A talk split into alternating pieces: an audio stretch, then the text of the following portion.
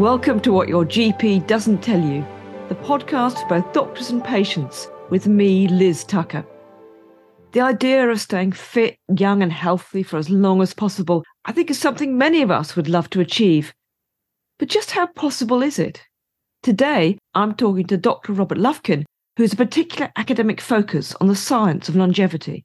And Rob says the aim is not to live forever or live longer when we're frail and ill, but to extend our healthy lifespan.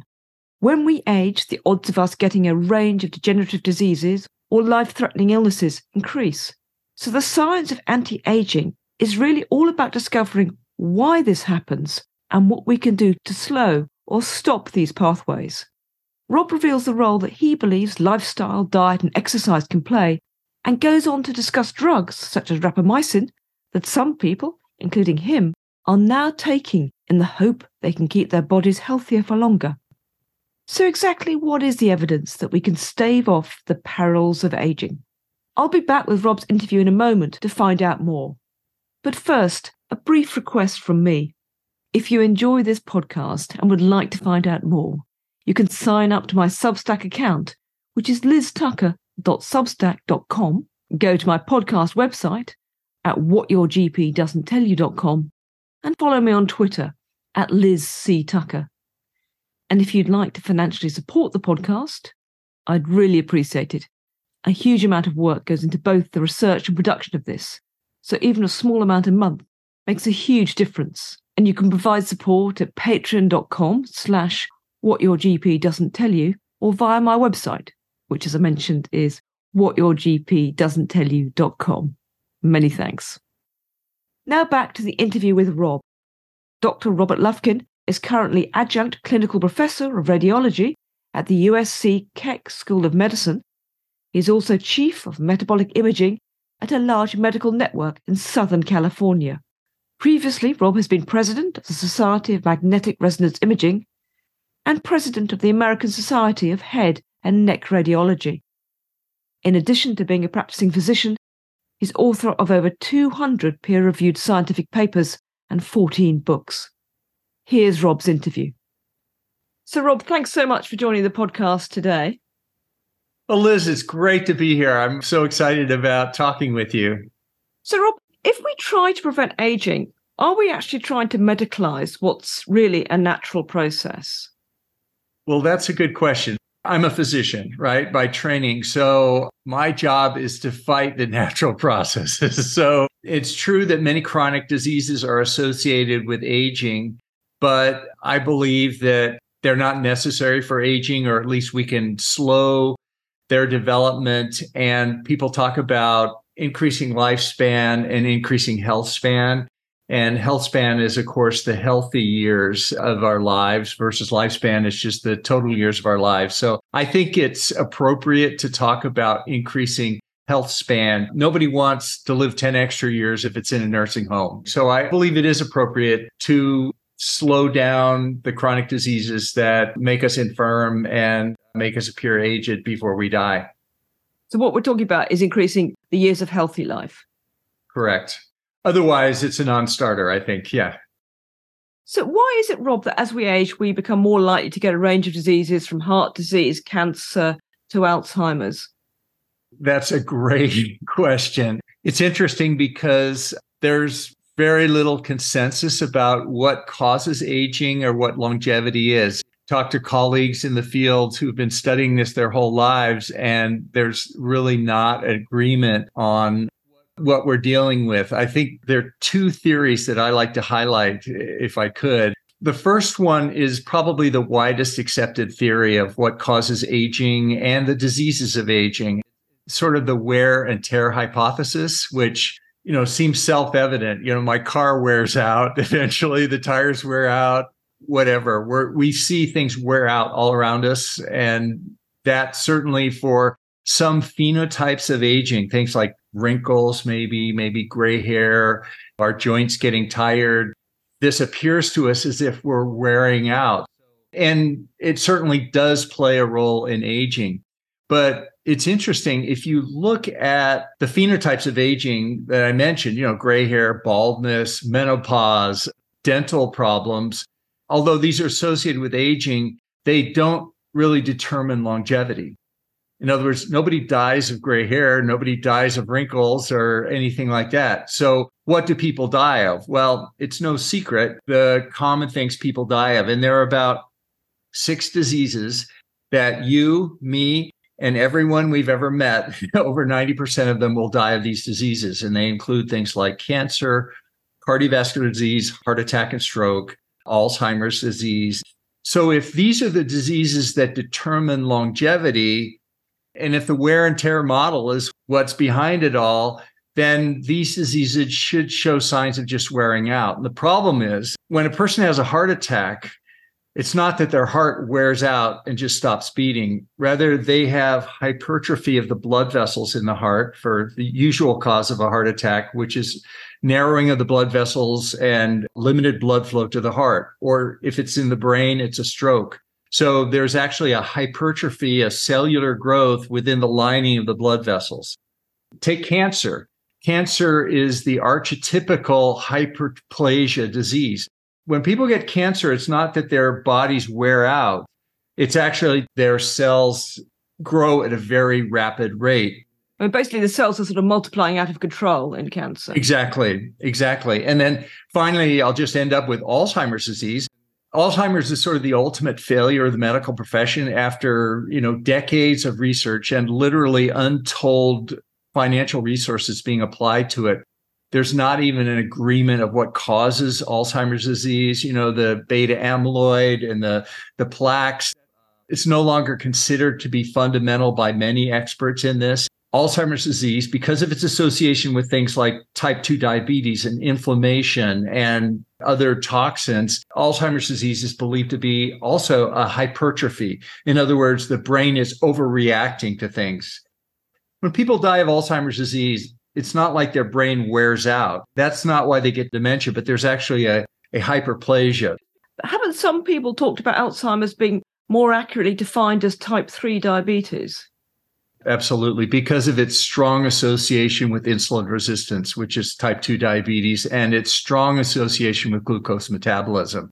In fact, the anti diabetes diet, which removes carbohydrates, also known as a ketogenic diet, which has been used for years for seizures, when applied to Alzheimer's patients, a significant percentage, not all, but a significant percentage of patients actually report improvement and memory changes and for a certain subtype of Alzheimer's disease patients, this can slow it down or even reverse it. So, yeah. So, back to the theories of longevity, we talked about wear and tear, but then it doesn't explain why we die, you know, what determines our longevity. Instead, the chronic diseases that determine our longevity are all driven by this hyperplasia. So, there's a new theory of aging. It was created by Misha Blagosklonny from New York a scientist there working on rapamycin and other drugs. And other people have gotten behind this. It's called antagonistic pleiotropy. It's genetic programs that were very useful when we're young. Cellular hyperplasia is useful when we're young because it allows our bodies to grow, you know, our bones to get longer, our you know, our muscles to get bigger, our brains to get bigger the idea is that these programs that are valuable in youth and valuable growing up till about age 20 above age 20 when we activate those programs the hyperplasia programs they actually drive aging and ultimately the chronic diseases of aging that will ultimately determine our longevity a sort of a novel idea that longevity is not really just things wearing out, but it's actually a special program that's turned on in our body that causes cells to grow very rapidly. So, Rob, basically, there are specific pathways we want to slow down. Yeah, there are pathways that they they didn't really evolve to create aging, but they're they're pathways that served us well in our youth when our bodies were developing that when these pathways are turned on later on in life, they actually drive aging and death, longevity. And one of the things that seems harmful, Rob, is senescence, a process by which a cell ages and permanently stops dividing but doesn't die. Can you explain why that's a problem? Yeah, senescence It's when cells grow up and they stop dividing, but they're still stimulated to grow and they can produce different types of inflammatory products. And these inflammatory products can be harmful. They drive the inflammation, they drive the insulin resistance that ultimately drives the, the aging. So, one of the targets for longevity we're really in an amazing time now. There's been more breakthroughs in longevity in the last 10 years than in the last 150 years. So things are coming left and right very fast. But attacking these senescent cells by a class of therapies called senolytics, killing the senescent cells, uh, is one avenue that people are, are looking at. These include prescription drugs primarily dasatinib, which is an FDA approved drug for a type of lung fibrosis.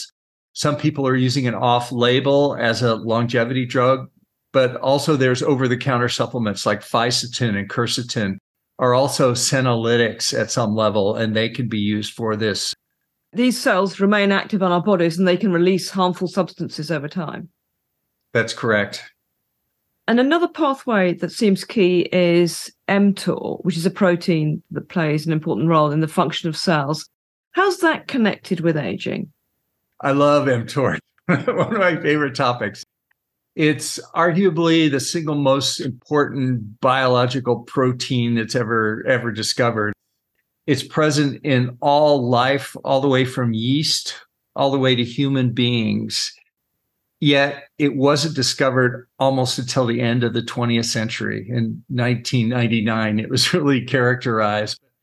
You can think of it as, as a biological switch, a master switch that's so important for life that it was kept in every single cell over billions of years of evolution. It does one thing really. It senses the presence of nutrients. And if food is available, then mTOR turns on and guess what? Tells the cell to grow, tells the cell to grow, hyperplasia, this sort of thing, which is beneficial at certain points of life. And then if nutrients are not present, mTOR turns the other way and tells the cell not to grow and do something called autophagy, which means it salvages proteins and things and makes do with what it has. Interestingly, when food is available, when mTOR is turned on and hyperplasia and growth occurs, another thing occurs, and that's inflammation. That's because when nutrients are coming into the, the cell or the body, they're foreign materials. So inflammation is a normal, healthy response. So basically, mTOR switches between two things. And you think about it, that's the most important thing a cell does is survive. In other words, if food is present, it should grow, it should multiply, and if food is not present, it should shut down and basically conserve resources. So it's a basic, basic survival switch. No matter how you think of longevity and aging, the two the two theories I mentioned at least, either way, turning mTOR off is going to increase longevity because turning mTOR on will cause hypertrophy and inflammation. Both of those things by the hypertrophy model or the inflammation model drive aging and shorten longevity. Turning it off, if you believe in the wear and tear model, repair will solve the wear and tear on the cell. So it's thought that human beings, you know, 100,000 years ago would have mTOR turned on when food is available and then turned off for large periods of time when we're hunting and gathering, that sort of thing, and then turned back on. Well, what happened about 10,000 years ago, of course, which Jared Diamond and many other authors have said the worst thing that ever happened to humanity was the agricultural revolution, which meant that food was increasingly available and then 200 years ago, we got refrigeration, which meant that food became even more available. And then about 50 years ago, we got massive ultra processed junk food, which means that we're eating all the time. And the, the nutrients that mTOR senses is basically glucose, oxygen, some branched chain amino acids, and, and insulin. All those things are turned on by eating. And arguably modern man has mTOR turned on all the time into this growth mode, this inflammation mode. And that's that's as evidenced by inflammation increases with aging. So the hypothesis is that turning down mTOR into the repair mode in adults will actually be beneficial. And that's interesting, Rob, because fasting also causes autophagy, doesn't it? Yeah. mTOR is a nutrient sensing protein. So when you fast, you're turning mTOR off. So you're turning mTOR into the autophagy mode and you're turning off growth and inflammation. So that's one of the reasons fasting is so beneficial because of its effects on mTOR and, and many other things. Amongst all the doctors that I interview, I think there's a considerable difference of opinion. But one thing that does seem to be shared is the view that neither sugar nor refined carbs are a good thing for the human body. Yeah, it senses glucose, and glucose is increased by dietary glucose or by refined carbohydrates. So a low carbohydrate diet will turn mTOR off. You can turn mTOR off with lifestyle, like we talked about with fasting or with uh, low carbohydrate diets and other things, as well as you know stress, exercise, other things. But there's one thing that will turn mTOR off reliably, and that's a drug that was discovered named rapamycin. It was discovered in the 1960s in Rapa Nui, Easter Island, in the soil there. And it led to the discovery of mTOR because mTOR is named as the mechanistic target of rapamycin. One thing rapamycin does is it turns mTOR into that favorable autophagy mode. So, what results do we have to support the idea that rapamycin might be useful in developing longevity? So, in the mouse model, there's a mouse model for baldness and gray hair. You give rapamycin to these mice, the hair actually regrows, the follicles increase, and the hair turns from gray to black. And on my website, I have the references for these if you want. How about skin, wrinkles? And this is actually a human study. This is a prospective blinded study where volunteers put rapamycin on one hand and then something else on another hand on, on cream that was blinded. And then six months later, eight months later, they had skin biopsies of each hand. They actually showed dramatic differences in the rapamycin treated hands versus the other ones. In other words, layer seven collagen, the wrinkles were less, and it's very dramatic. You know, in the future, we may have rapamycin cream. And actually, 12 months ago, the FDA just approved rapamycin cream not for aging and wrinkles, but for a disease of the skin, but it may have off label use for that. Similarly, for the hair, we may see rapamycin shampoo. Other things, teeth. Teeth are a reliable sign of aging. You know, the old person, their teeth fall out. Periodontal disease increases with aging. Well, if you give rapamycin to mice with periodontal disease, the periodontal disease will reverse. It's pretty striking. And now the group at University of Washington with Matt Kaeberlein and Dr. Ahn are doing this in humans, looking at periodontal disease as a marker of aging, treating with rapamycin. What else? Another phenotype we mentioned uh, ovarian failure, also known as menopause. That's a disease of aging that all all women get. When they give rapamycin in the animal model, the mouse model of fertility, rapamycin reliably lengthens the fertile period of the female mice and also increases the number of their pups. And this is now being applied to women, humans, for this type of thing. And does turning mTOR off have any impact on the big diseases you mentioned, such as Alzheimer's, cancer, and cardiovascular disease? So cardiovascular disease is, as we mentioned, it's it's called caused by a hyperplasia of the blood vessels or vascular diseases. And if it happens to the heart and limits the blood to the heart, it's called a heart attack. And if it happens to the brain, it's called a stroke. What happens if we turn mTOR down for cardiovascular disease? Is there any effect? Well, actually, there's a dramatic effect. The main treatment for heart attacks these days is stents, which are coils of wire, essentially braided wire that's put inside the blood vessel. The blood vessels, which is narrowed from the hyperplasia, is then re-expanded and the stent is put in there. Well, what happens is this hyperplasia continues, the disease continues throughout the rest of the body and even the stent. But rapamycin is now FDA approved because it stops the atherosclerosis from reoccurring in the stent. It slows down cardiovascular disease. And Rob, is this all to do with inhibiting the mTOR pathway, or are there other things that rapamycin's doing too? That's a great question. I mean, there, there are a lot of longevity drugs, but rapamycin is one of the few drugs that's called a clean drug because it really it just targets mTOR. There isn't a lot of collateral damage with it. Whereas like metformin, people still can't agree how metformin works. But as far as we know, rapamycin works specifically on mTOR. That doesn't mean we're even close to beginning to understand how everything works, but it appears that when we give rapamycin, we are affecting mTOR. With cancer, the number one killer in transplant patients for transplants of the heart within the first five years is not rejection of the heart, but it's actually a second cancer because the cancer risks are so high. And it's shown when you give rapamycin as a immune suppressant for the heart, for these heart transplants, the number of their cancers drop dramatically.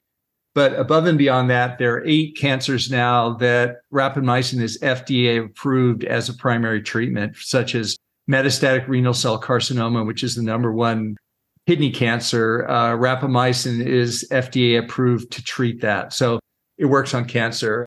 And then the last thing is Alzheimer's disease. How's that related to cancer or blood vessel disease. It's a completely different thing. Why should rapamycin have any effect on that? But if somehow these diseases of longevity are driven by hyperplasia or repair, then rapamycin should have an effect. And sure enough, uh, there's a mouse model for Alzheimer's disease called Mouseheimer's disease when rapamycin is given to the Mouseheimer's model, their memory improves back to the normal levels. And as of now, the University of Texas is now doing human trials with rapamycin for Alzheimer's patients. So that's the diseases of longevity. But do we know if this actually translates into longer life? It's great. We, you know, make people look prettier without wrinkles and all that stuff. Uh, maybe it's great that we have these effects on these these diseases that determine longevity, but is there any evidence that shows turning down mTOR actually changes longevity itself? Does it change the amount of time any animal lives? And with humans, sadly, there's no there's no data on that really, just because of the the logistics. My favorite longevity metric I like to go to is called the ITP, and I don't know if your other guests have talked about that before. It's uh, it's a U.S. government funded program called the Interventions Testing Program. Uh, it's run out of the NIH, and it's great. They take a short lived animal, a mouse, and they take a group of mice. They live about three years, and they divide them in half. They let one group just live their normal lives, and the other group, they'll give them an intervention. And the public can actually specify the intervention. Over the years, they've tested green tea extract, they've tested statins, they've tested resveratrol. You know, there's a whole list of things. It's on their website if you Google ITP. And interestingly, uh, none of those worked. None of them had any effect on the lifespan of the mice. In other words, they didn't live any longer. So, Rob, did they find any drug that made a difference? Actually, a few drugs did work a drug called acarbose, which is a uh, diabetic drug. It blocks the uptake of carbohydrates from the bowel. So you can still eat the carbohydrates, you just don't get the harmful effects. Acarbose had a small effect. Aspirin had a small effect only for males. What about rapamycin? Well, the single most powerful effect of any drug tested reliably over males and females tested every single time has been rapamycin. It knocks it out of the park as far as survival. And the interesting thing was in the first study they did the rapamycin and the ITP, they mixed up on the drug. Usually they give the drugs for the entire life of the animal, which is kind of artificial. I mean, it won't help you or me. So with the rapamycin, the first trial, for technical reasons, they wound up not starting the rapamycin until the mice were effectively 60 or 70 years of age. And they gave the rapamycin even late in life, and they had that dramatic effect. So it appears there's evidence that rapamycin, turning down mTOR with rapamycin, can improve the phenotypes of aging, can decrease these chronic diseases that determine our longevity.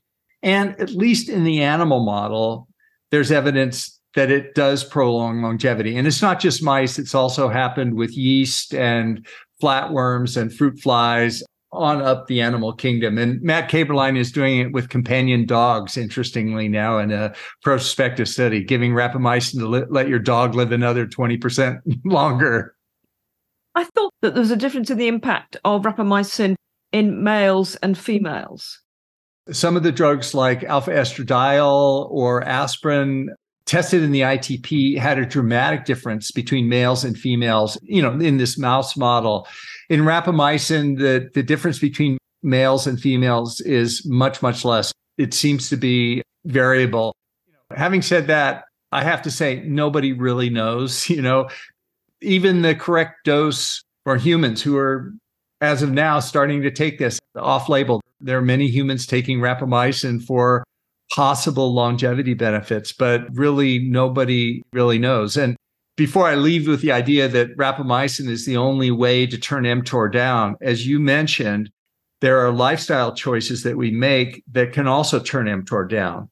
The diet, the, the fasting turns down mTOR. Low carbohydrate ketogenic diets turn down mTOR.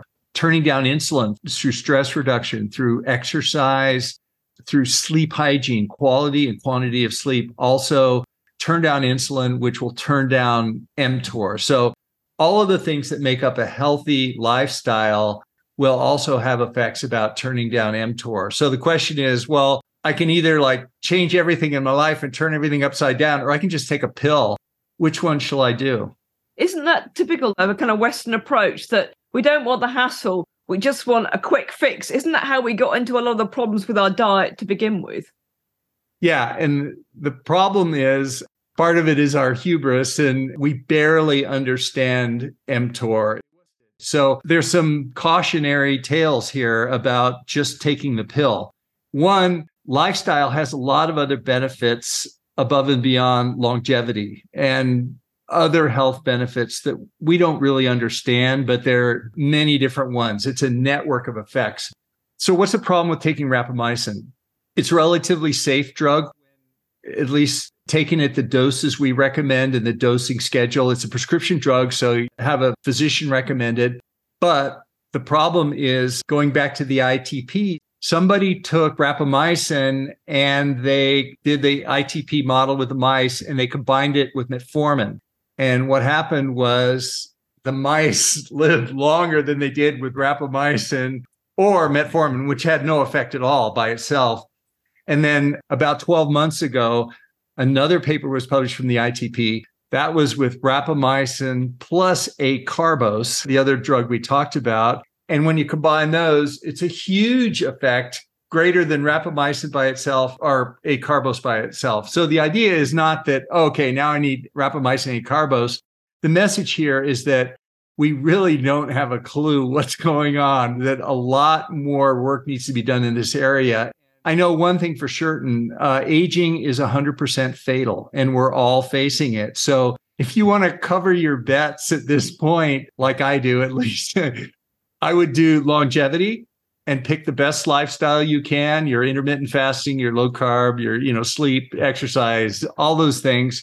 And then maybe take the rapamycin or the acarbose as well but i wouldn't depend on a pill for it right now.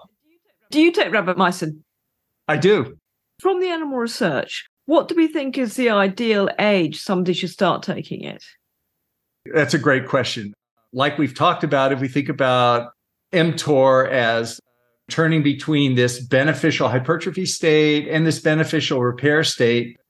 Hypertrophy is going to be more beneficial when the animal's growing. Before the animal reaches maturity, you maybe don't want to artificially turn mTOR down.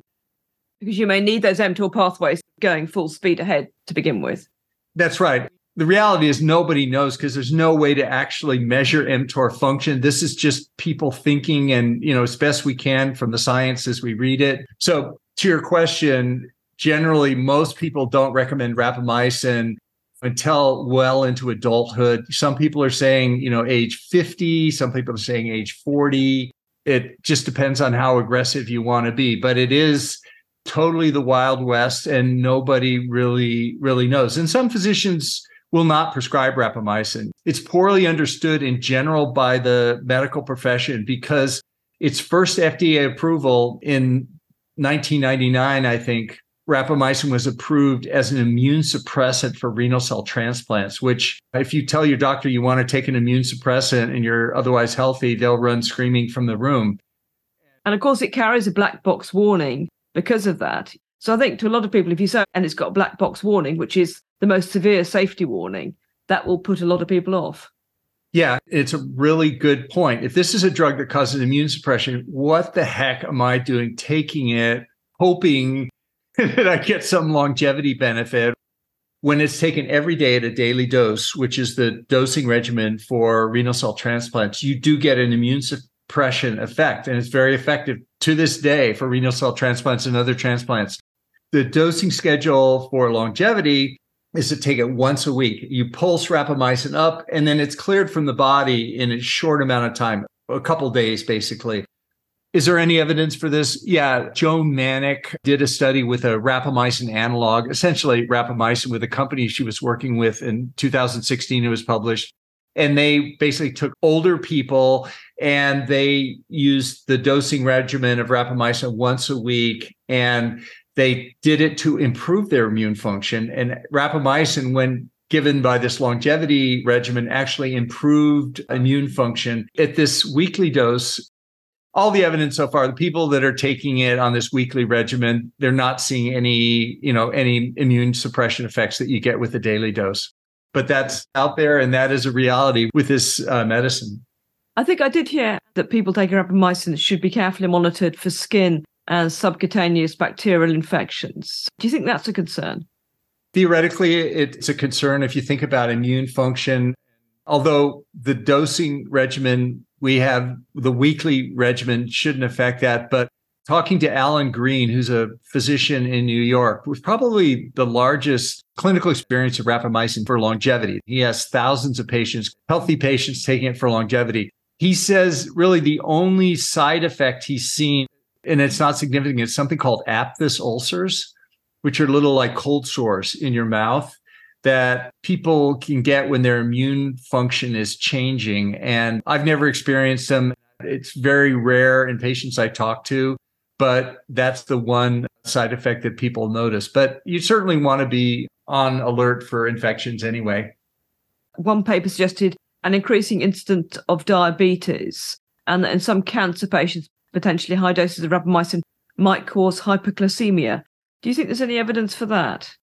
One of the reasons it's a prescription medicine is that doctors, when they start patients on rapamycin, they check their glucose levels to make sure they're not going high. But in my experience and what I've read, it's not a big problem for most people at all. In fact, if we go back to the underlying mechanisms of insulin resistance and diabetes and the common root causes of all these, this idea of turning mTOR down to the autophagy mode, away from hypertrophy, away from inflammation, you can imagine a mechanism where glucose metabolism would actually be improved at some point. Now, presumably, the drug, if it works, is working by slowing the aging process down. But if, say, I take it when I'm 80, it's not going to reverse the aging process. That's a really important question. As we mentioned, the, in the ITP for the longevity work in the animals, the, the famous one in 2016, the rapamycin was given late in life and you know how late and how much it tapers off after that remain to be determined the other question you asked is a very nuanced one and important one is that is this longevity drug or lifestyle. Let's say i already have gray hair i've got wrinkles or whatever. I'm already have the ravages of aging whether it's from hypertrophy or wear and tear. Will turning down mtor just slow that down or will it actually reverse it? And the answer is nobody really knows. But if we drill down in the studies that I just mentioned on the phenotypes of aging, for example, in the periodontal disease, it actually reverses the periodontal disease in the animal model compared to the age matched ones. So it slows it and can reverse it. You know, in the baldness rats, the hair actually was growing back in some of them. So for some things, it does reverse them. There's a whole list of effects of aging. Hearing loss is another problem of aging. You know, 60% of 60 year olds have hearing loss, and three quarters of 70 year olds have hearing loss related to aging. Giving rapamycin to turn down mTOR actually has effects on the hair cells in the animal model. In this case, it slows down the hearing loss. It doesn't reverse it. So there are different effects in different situations. And the bottom line is we're just beginning to investigate this. And I guess memory loss is one of the other key things one thinks of in aging. Yes. Back to the Alzheimer's, the mouse model for memory loss, they test the cognition of these mice and they were able to restore it in the Alzheimer's model back to the age matched non Alzheimer's mice. In humans, the University of Texas is the one trial I'm aware of now that is looking at rapamycin specifically for Alzheimer's disease. But you know, we're seeing results with ketogenic diets. We're seeing results with a number of things. Dale Bredesen is doing some great work in that area. A lot of people in later life report, for example, that short-term memory loss increases. I'm going to push back on that a little bit. In my opinion, I think the Alzheimer's disease, just like diabetes, probably like cancer and like cardiovascular disease, at some point it's diagnosed in the medical profession, let's say Alzheimer's, when I have cognitive impairment at a certain point, I get click, okay, you've got Alzheimer's disease or you have mild cognitive impairment. I think the evidence is pretty compelling now that these chronic diseases actually are present for years to decades before I get the diagnosis of Alzheimer's disease. So, you know, that old person who can't find their keys is probably on the road to Alzheimer's disease in some form or an early form, if not Alzheimer's disease, other neurodegeneration. I want to push back that normal aging is not uh, memory loss necessarily.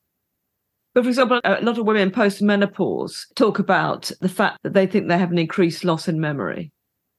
Yeah, that's true and the bottom line is memory is is so complex nobody really understands how it works. I mean we we image the hippocampus and we show it shrinking down in alzheimer's disease that part of the brain that controls memory. And and we show it getting bigger when we do lifestyle to increase bdnf brain derived neurotrophic factor and we can actually show it growing back again. But the actual mechanisms of memory we don't really have a clue but certainly, yeah, what you describe is true. Postmenopausal and memory changes and the hormones, absolutely. Even vitamin D, vitamin D deficiency is a common thing that's easily tested for. And it's associated with cognitive impairment. And there are patients walking around with Alzheimer's diagnosis who get their vitamin D checked and they basically go back to normal eh, when they start vitamin D supplements. So there are many, many causes, and it's a very complex system. So, how does a patient decide, well, I could take this new drug, rapamycin, but it's quite new, so there's not a huge safety profile in terms of the number of people who've taken it? Because this podcast is a lot about drug safety. Against, if I don't do anything, the aging process will happen as the aging process does. It's quite difficult. There's an awful lot of unknowns here. Yeah. Part of it's a personal philosophy because this is not medical recommendation. It's not any medical society is recommending rapamycin. It's definitely off label. It's about longevity. And, you know, there's not a lot of people, uh, at least in mainstream medicine, pushing longevity. What do your colleagues think about your enthusiasm for rapamycin? The open minded ones, I mean, the, the evidence, it is what it is. You know, I have no personal interest in rapamycin other than it's it's fascinating. But if you tell me tomorrow that you know, sugar Coca Cola will improve my lifespan and health span better than rapamycin, I will order it by the case. I want to follow the evidence. Rapamycin, it's been used by millions of people. Rapamycin actually has a very safe profile. There's one person took 100 times the daily longevity dose.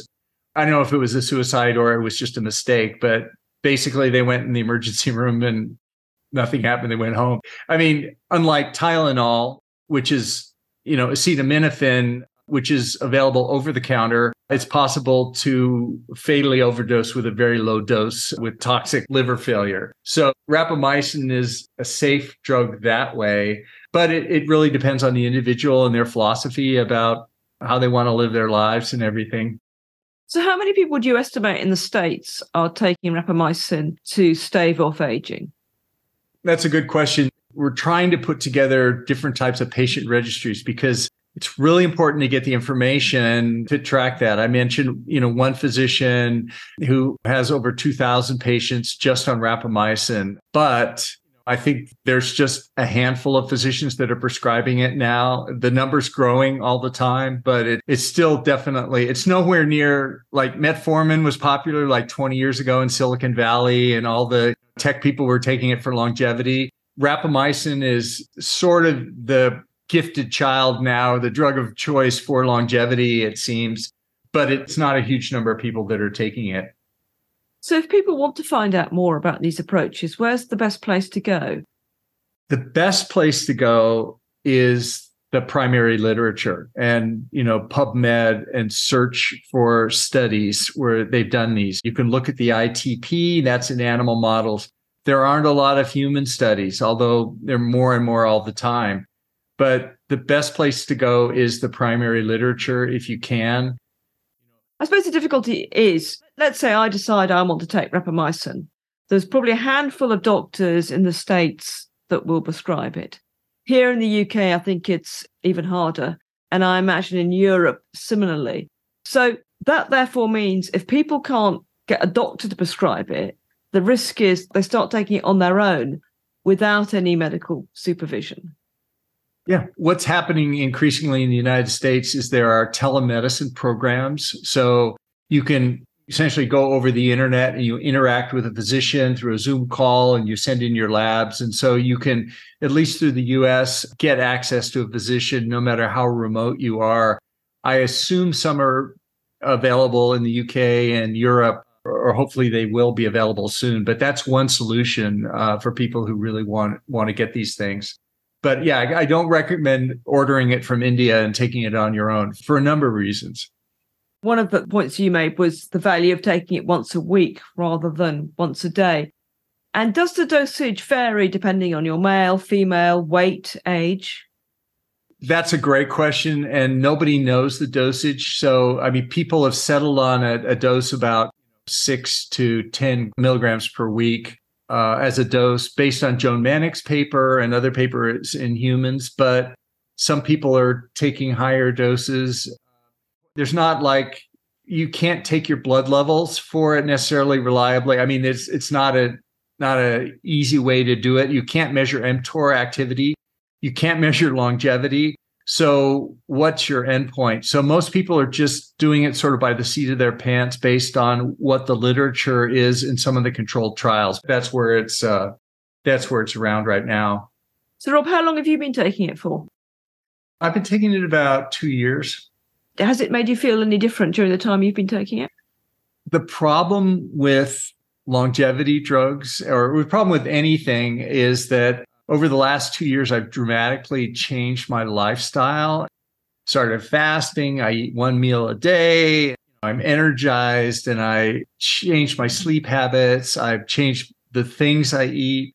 So there's so many different moving parts. You know, I'd love to say, wow, that rapamycin really works, but at the end of the day, it might just be, you know, riding my bike 10 miles a day. That's what nothing else matters, you know, or it might be a combination of everything together.